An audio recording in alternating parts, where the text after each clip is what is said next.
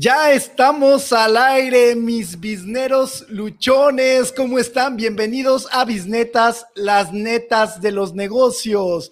Y hoy, Oscar Millar, ¿de qué vamos a platicar? ¿Qué tal, Adolfo? ¿Cómo estamos? Buenas tardes a todos nuestros bisneros luchones. Pues hoy, hoy vamos a hablar de, IKEA que llega a México. O bueno, o IKEA le dicen algunos. IKEA en general llega a México. En México. llegan a México y están abriendo su primer tienda en la ciudad de México en particular. Y aparte vamos a hablar de la fatiga de Zoom. ¿Qué está pasando con todo este esquema de videoconferencias y qué sucede con nosotros eh, en general ahorita? ¿no? cuéntanos, ¿con cuál empezamos? Pues vamos a empezar con IKEA. Me parece un tema súper interesante porque... Sin lugar a dudas, la, gente que tiene oportunidad de viajar y que ha tenido la oportunidad de, de estar en una tienda IKEA es toda una experiencia. Es súper interesante la cantidad de productos que tienen.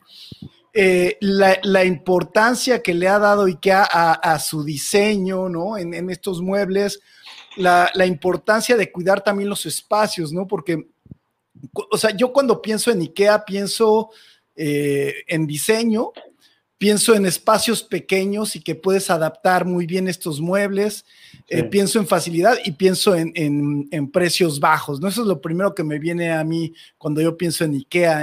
¿Tú en qué piensas cuando piensas en pues IKEA? Es, en la practicidad, en, otra vez en, diseños modernos, eh, alcanzables. Si quieres un departamento que se vea, bueno, no sé, eres, eres un estudiante o terminaste tu carrera y, y recibes cierta, bueno, tienes un nivel de ingresos tal que te permite eh, tener, o sea, ya tener tu departamentito, puedes tener buenos muebles, muebles modernos que van acorde con tu edad, que, que, te generan un ambiente, un espacio agradable, ¿no? Bueno, esto para, para, para países este, desarrollados, ¿no? Habrá que ver los precios acá en México y el mercado al que están llegando. Pero, pero sí, es, es, es, un tema de diseño y practicidad. A mí yo recuerdo mucho el esquema de, pues todo te lo mandan para ensamblar en tu casa, ¿no? Sí, así es. Y, bueno, pues cuando hablamos de IKEA, pues la apertura va a ser en la Ciudad de México en el 8 de abril ya. Eh, y está anunciado, aquí dice, para que puedas hacer posibles eh, el hogar de tus sueños, ¿no? Ese es como el lema y eso es lo que está persiguiendo. Y aparte es, es algo que me parece muy interesante porque algo que se está dando es que eh, gente que no tiene a lo mejor mucho presupuesto para tener una casa así de un diseñador donde vas a poder contratar un arquitecto. Hay, hay un gran mercado, inclusive hay un influencer que eh, eh, por aquí en, Yucatán, ¿no? Donde de que habla acerca de cómo puedes tener como estos espacios con, con buenas ideas que, donde que te quedan bonitos. Entonces creo que va un poquito más eh, por ahí eh, IKEA. Y no nada más eso, o sea, también te quiero decir que, que ya hay planes de que va a abrir su segunda tienda en Puebla, ¿ok? Ya para, para 2022. Y bueno, pero vamos a hablar un poquito de qué es IKEA en el mundo para los que no la conocen. Platícanos un poquito de esto, Oscar. Pues mira, IKEA, IKEA es una empresa que tiene, bueno, ahorita está en por ahí de 50 países, este, de 400 y pico de tiendas, 420, 430 tiendas tiene distribuidas en todos lados, ¿no? Es una empresa sueca que eh, se ha caracterizado por este tipo de mercados, ¿no? Es un mercado más, más eh, juvenil y creo que, que hizo un, un, match directo con, con, lo que exigían las nuevas generaciones. Este, en aquel momento, cuando hablábamos de los ninis, los que estaban este, arrejuntados sin casarse y sin hijos, o casados y, y sin hijos, etcétera, etcétera, eso no sé, era parte de lo que se hablaba en, el marketing de los 2000, de principio de los 2000, bueno, quedaba perfecto para esta gente, ¿no? Tener casas agradables, está, eh, se expandió en Europa, creció en Estados Unidos eh, y bueno, finalmente nosotros tenía planes para llegar a México desde hace tiempo, ¿no? De hecho, algo de, de trabajaron temas de sourcing, de, comprar madera en, en, nuestras zonas productoras de madera allá en Chihuahua, pero bueno, hasta ahorita no se habían, no se habían aventado, ¿no? Y, bueno, ya los tenemos acá dando lata. Excelente. Además, es, es interesante porque sí, efectivamente ese es el enfoque, ¿no? Como ese mercado joven de estudiantes, pero también eh, veo un mercado de, de gente que, que, no tiene eh, recursos suficientes para comprar un mueble caro y está buscando un mueble bonito, ¿no? A mí se me figura un poco, o sea, si pudiéramos hacer el símil y dime tú qué piensas, como, como es como el Zara de los muebles, ¿no? O sea, que han invertido mucho en el diseño y que es una venta masiva, que es algo económico y, que están cuidando mucho el diseño. Eh, así es como yo veo IKEA y Sí. Son muebles de diseñador para, para el público en general, ¿no? En teoría. Prácticamente. Excelente. Y lo interesante aquí también es que, eh, o sea, en realidad IKEA pues tiene muchos años, ¿no? En el mercado, o sea, y ya se veía venir que en algún punto de la vida iba a entrar a México y, hubo inclusive algunos esfuerzos por, por, por crear un modelo de negocio pues muy similar o más bien copiar el modelo de negocio, ¿no? Y, de hecho estaba eh, viendo en, en, el 2005 surgieron unas tiendas, 2005, 2006, surgieron unas tiendas en México que se llamaba las tiendas Idea, ¿no? O sea, hasta el nombre era un poquito como, como robar esta idea, ¿no? Y era el mismo concepto, era el mismo concepto, ¿no? Este tipo de muebles donde había diseño. Y la verdad es que yo fui llegué a ir a, una de las tiendas Idea que estaba en Lo Más Verdes y me parece que era una tienda, la verdad, muy agradable, muy padre, porque también parte de la filosofía de estas tiendas lo que buscan es retenerte, que tú vayas a la tienda y que quieras pasar un muy buen rato ahí como viendo todo lo que tienen, buscando cosas adecuadas para tu hogar. ¿Y qué fue lo que pasó con estas tiendas de Idea? En México abrieron ellos seis tiendas y llegó un punto en el cual tronaron, ¿no? Y entonces estaba, estuve buscando información de por qué tronaron estas tiendas y dicen que, que tronaron por, por, por el tema de, de, que muchos de los insumos eran importados, entonces por esta dolarización y yo creo que también hay un tema de mala administración y el pago de renta que, que tenían que hacer de estos grandes locales que requerían. Entonces, eso fue lo que leí.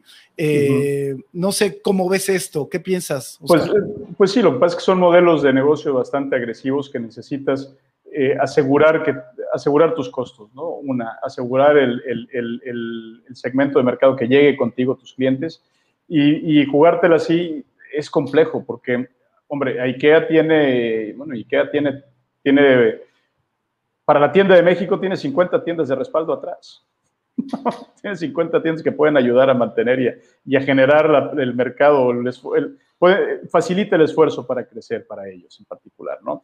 Y, así como ellos, ha habido otras mueblerías que, que, han intentado trabajar con estos modelos y, no han logrado porque, porque sí requiere. Ahora, una parte, me acuerdo de Idea, que, que Idea era, era, una mueblería muy agradable, muy, muy, muy, este, muy espaciosa. Que normalmente cuando vas a unas mueblerías te encuentras, están atiborradas de muebles, no, no, no alcanzas a ver, o sea, te tienes que imaginar el mueble en tu sala, cómo está. Y, y este concepto que tenían idea, que, que trabajado en lo que habían visto en, en, en IKEA, en otro lado, pues, eh, bueno, probablemente, quién sabe, a lo mejor después nos regaña algún hater por ahí. este, el, el, tienes, tienes, este, estabas en un ambiente, en un buen ambiente, veías el mueble en su ambiente, te sentías a gusto en la tienda. Esa, era la parte, esa es la parte que, que, que, generó IKEA, que generaron estos, pero, pero hay que desarrollarlo, ¿no? Hay que crecerlo, hay que trabajar. Sí, y, Idea lo logró en su momento, ¿no? O sea, porque también el concepto era igual, ¿no? Parte del concepto de esta tienda es que te llevan por un caminito donde tienes que pasar por todos sus pasillos, ¿no? Es como, como, como no hay, o sea, no hay shortcuts, no hay, no hay como que tú puedas pasar por, bueno, sí puedes hacerlo, pero en realidad es que te llevan por un camino para que recorras toda su tienda, ¿no? Ese es parte del concepto y de, igual manera lo hace idea. También me parece que algo que tienen estas tiendas que tienen excelente iluminación y sí, coincido contigo, ¿no? Ves el mueble en ese espacio, cómo se vería en tu casa. Y viendo también como así como buscando cuáles son los factores de éxito de IKEA en el mundo, pues eh, encontré que hay cinco factores de éxito. Y precios ajustados, les llaman ellos, ¿no? sé que son precios muy, muy competitivos. Eh, ellos lo que hacen es que transforman problemas que tú puedes tener en el hogar en una oportunidad. Eh, ellos ven, otra vez, viene el tema de los costos, cómo reducir costos. La experiencia de, compra del cliente es brillante, ¿no? Y eso es parte de lo que comentábamos, ¿no? Donde tú llegas y ves ese mueble perfectamente bien colocado, como tú lo podrías ver en tu casa, con una extraordinaria iluminación. Entonces, eh, además, es, como ir así como a pasear hacia un lugar donde, donde, donde te entretienes, aunque no vayas a comprar nada, parte de, esta experiencia de, compra brillante del cliente que quieren es que la gente ame ir a dar la vuelta. No, y por eso tienes, tienes tu cafetería ahí adentro, ¿no? Tienes tu restaurancito y ahora tienes su tienda sueca. Bueno, ahora, parte del concepto de, internacionalización de, IKEA es de llevar un pedacito de Suecia, ¿no? Entonces, bueno, ahí está. Y, a mí se me hace buen momento porque van a tener como todo un año para acostumbrarnos y, a convencernos de que el bacalao no nada más viene de Noruega, entonces en diciembre a lo mejor va a estar todo el mundo comprando bacalao sueco ahí. Ok, pues estará todo eso muy interesante. Y por último, el punto número cinco de lo que ellos, de su filosofía o de este éxito es la innovación constante. Así que súper interesante y pues bueno, les deseamos mucho éxito. No, y espérame, un, punto de este tema de innovación, lo que están haciendo con sus muebles, que, que ahora lo que están buscando con ellos es generar para el 2030 que toda su línea sean muebles que estén preparados para, que, sean reparables, que los puedan reparar, que los puedan este, reutilizar, que los puedan revender o reciclar la gente en particular, ¿no? Entonces, tratando de, innovar y trabajar ya en estos esquemas que nos están exigiendo los tiempos modernos. O sea, lo que no quieren es que lo tires a la basura, o sea, que tengas alguna de esas tres opciones, ¿no? ¿Y cómo lo van a lograr o cuál es la idea? Se están pensando en trabajar con, primero, las instrucciones de desensamblado, dos, el ensamblado y los materiales listos para poder ser reparados, eh, y aparte están pensando la manera de generar canales de reventa de sus productos. Ok, o sea, lo, con esto lo que están buscando es darle más valor a sus productos, ¿no? Eso, o sea, como si yo voy y compro en IKEA un producto y aparte de económico es revendible, eso todavía le da más valor a... Reutilizable, tengo formas de volverlo a acomodar o tengo un, punto de salida donde llevarlo para que alguien lo venda, hombre. O reciclarlo. O reciclarlo. Para el tema ecológico. Eventualmente regresarlo a la tienda y, que y comprar otra cosa. Excelente, muy bien. Qué padre, ¿no? Y pues hablando de, temas de innovación, pues vámonos a, ver qué es lo que ha estado pasando. Bueno, nosotros le pusimos en el título si Consumer es más productivo y le pusimos Consum porque es la herramienta, yo creo que más conocida para las videollamadas, pero le podríamos llamar Zoom, Google Meet, este... Microsoft Teams. Microsoft Teams, el que tú quieras, ¿no? pero lo que estamos viviendo ya y encontré varios artículos, es algo que yo llamaría el agotamiento digital. ¿Nos quieres hablar de eso, Oscar? Pues sí, esto se refiere a que estamos, hemos estado tan, tanto tiempo expuestos a, las pantallas, a las videoconferencias, constantemente, que llega un punto en que ya la gente no, no, no, lo, no lo aguantas, ya necesitas, necesitas cambiar de aires, necesitas cambiar de, de, de ambientes, este, modificar tu ritmo de trabajo. Y uno de los puntos importantes que tenemos es que ya no está tan clara la distinción entre el, tiempo de trabajo y el tiempo de descanso que mm. tenemos nosotros todos los días, ¿no? Y eso está, está trae una afectación importante en, todos los trabajadores. bueno, tú dímelo, yo, también ya estoy hasta atrás de... Digo, yo estoy hasta, la madre ya, a veces, de verdad, de que dices, ya no más videoconferencias, porque aparte, ¿sabes qué también? Es que estás en el mismo espacio, ¿no? Como todo el tiempo conectado, los audífonos. Es, eh, sí, sí, entiendo, yo, yo me siento totalmente identificado. y, aparte, eh, en, este artículo donde, que encontramos, donde hablan de un reporte de Microsoft Work Trend Index 2021, eh, dice que reporta que más de la mitad de los empleados del mundo reconocieron sentirse agotados por el exceso de trabajo a distancia. Entonces, interesante. Eh, algunos otros datos que dice aquí por aquí el mismo estudio, dice que al comparar las tendencias de, Microsoft 365 de febrero del 2020 con febrero del 2021, se observa que el tiempo dedicado a Microsoft Teams, que es la herramienta de videollamadas, eh, se ha duplicado y esa, no es la más importante de todas. ¿eh? Microsoft Teams no es, la, no es la herramienta más utilizada. O sea, Zoom ah, se ha quintuplicado, a lo mejor habría que evaluar y conseguir esa información, pero, pero estamos abusando de esto, ¿no? Ya, ya, al principio no sé si te pasaba, pero al principio mucha gente estaba emocionada porque sí, realmente hacer videollamadas te hacía más eficiente. Dejabas de perder tiempo en el transporte, en moverte de un lugar a otro, en tal, ¿no? Y, en, en, época del encierro, pues era la única forma y aparte estabas tranquilo porque pues todo mundo, todo mundo hacíamos la broma, ¿no? Estás, estás con la camiseta, con la camisa este, formal y en calzones, ¿no? En tu reunión. Pues, así, no me quiero parar porque me van a ver así, ah, no, no tanto, pero si ando en shorts, lo tengo que admitir. Entonces, este, eh, sí, eh, eso es parte de lo que pasa y, y tiene su lado bueno, o sea, eh, su lado productivo, El tema es el desequilibrio que está causando esto, ¿no? O sea, porque sí creo que siempre, ¿no? Cualquier extremo es malo y creo que lo hemos estado llevando al extremo. Y por eso también me llama mucho la atención una nota que encontramos en Milenio, ¿no? Donde nos habla de Citigroup y el tema de la productividad. Entonces, no sé si nos quieres platicar de esto. Bueno, este, este es lo que, lo que hizo la nueva CEO de, de, de Citigroup, que, que, prohibió videollamadas los viernes, por ejemplo. Dijo nada más, oye, los viernes no hay videollamadas, vamos a, ya, relájense. los están obligando a tomar vacaciones y, están definiendo días feriados, el día de Citigroup tal fecha. Vamos a poner, no me acuerdo cuál era, el 13 de, mayo, no sé qué, día en mayo iban a, iban a armar para decir, ¿saben qué? Ese es día de descanso para nosotros.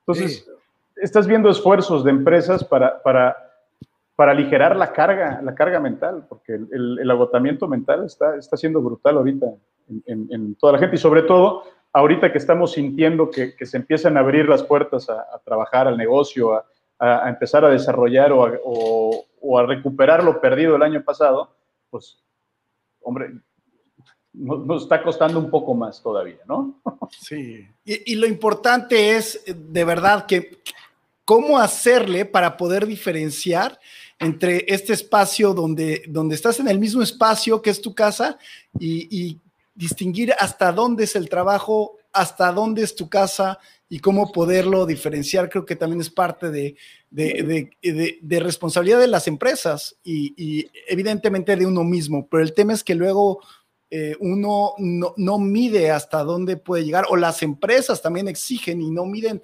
las consecuencias que puede traer esto en productividad. Sí, en, productividad, en, oportunidades perdidas, en, al, final del día, todos estamos en la necesidad de, generar, ¿no? De, mantener la empresa a flote y buscar, y, los empresarios se apoyan en sus empleados y los empleados esperan que la empresa los mantenga, etcétera, etcétera. Entonces, todo el mundo da el esfuerzo, el esfuerzo extra en este momento. Todos, todos están intentando hacer. El problema es que el, dar ese esfuerzo puede ser contraproducente y lo estamos viendo. eso nos está generando este tipo de agotamientos que no nos permite pues estar, estar al 100 para seguir trabajando. Sí, así es. Excelente. Oye, pues bueno, ¿qué te parece si damos nuestras bisnetas de hoy? Pues vamos a iniciar con, nuestra bisneta de el agotamiento digital. ¿Cuál es la tuya, Oscar? Pues eh, eh, va directo. Vigila la salud mental de tus empleados para mantener tu productividad y el trabajo. Sí, es importante eso, la salud mental. Y para mí la mía de agotamiento digital es todos los extremos son malos.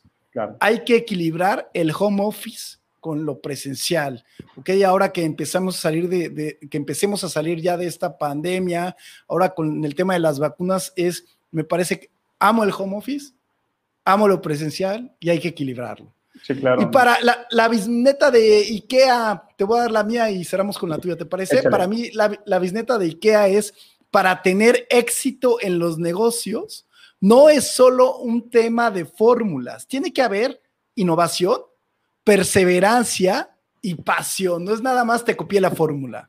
Exacto. Y para ti, ¿cuál sería tu bisneta de IKEA? En este caso de IKEA, vamos, vamos ahora del otro punto de vista. Vigila tu mercado, no nada más el mercado local. También ve qué está pasando fuera, porque puede llegar alguien a comerte el mandado por completo. Sí, totalmente. Y pues bueno, si te está gustando Bisnetas, por favor, no olvides darle manita arriba. También acuérdate que en Spotify nos puedes encontrar para si nos quieres escuchar. Y te comentamos que la próxima semana, pues hablando del tema de agotamiento digital, como es Semana Santa, ¿te parece bien si nos damos el día, Oscar? Sí, por favor. ok, entonces nos vemos el miércoles de Semana de Pascua.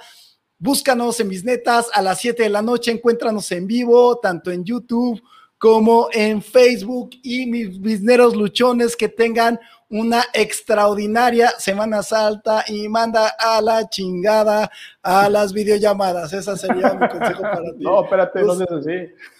bueno, la Semana Santa. ah, bueno, ahí sí mándalas a la fregada. bueno, pues, hasta luego. muy bien, gracias. Hasta luego. Hasta luego.